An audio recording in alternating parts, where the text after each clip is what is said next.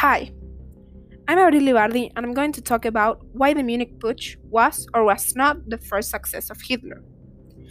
But first, I'm going to tell you what was the Munich Putsch. The Munich Putsch was an abortive attempt by Adolf Hitler and Erich Ludendorff to start an insurrection in Germany against the Weimar Republic. At first, the Nazis were just a terrorist group. Hitler assembled a large group of unemployed men and transformed them into soldiers known as the SA, which work was to attack other political groups. Hitler wanted to start a revolution to get in power. On the night of November 8, 1923, Hitler and his soldiers went into a meeting that Kahr and Lossow were holding at the local beer hall. Hitler forced them to agree to rebel, and then he let them go home.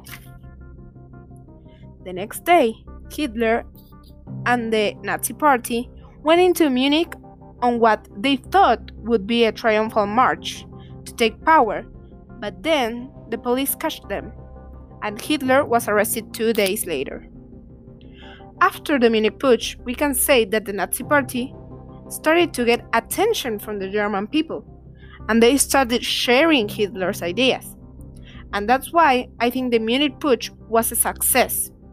Because if you think about it, you can tell that Hitler noticed that violence was not the solution, and that he should try with another terms. And that was when he got on power. So, I consider the Munich Putsch a success.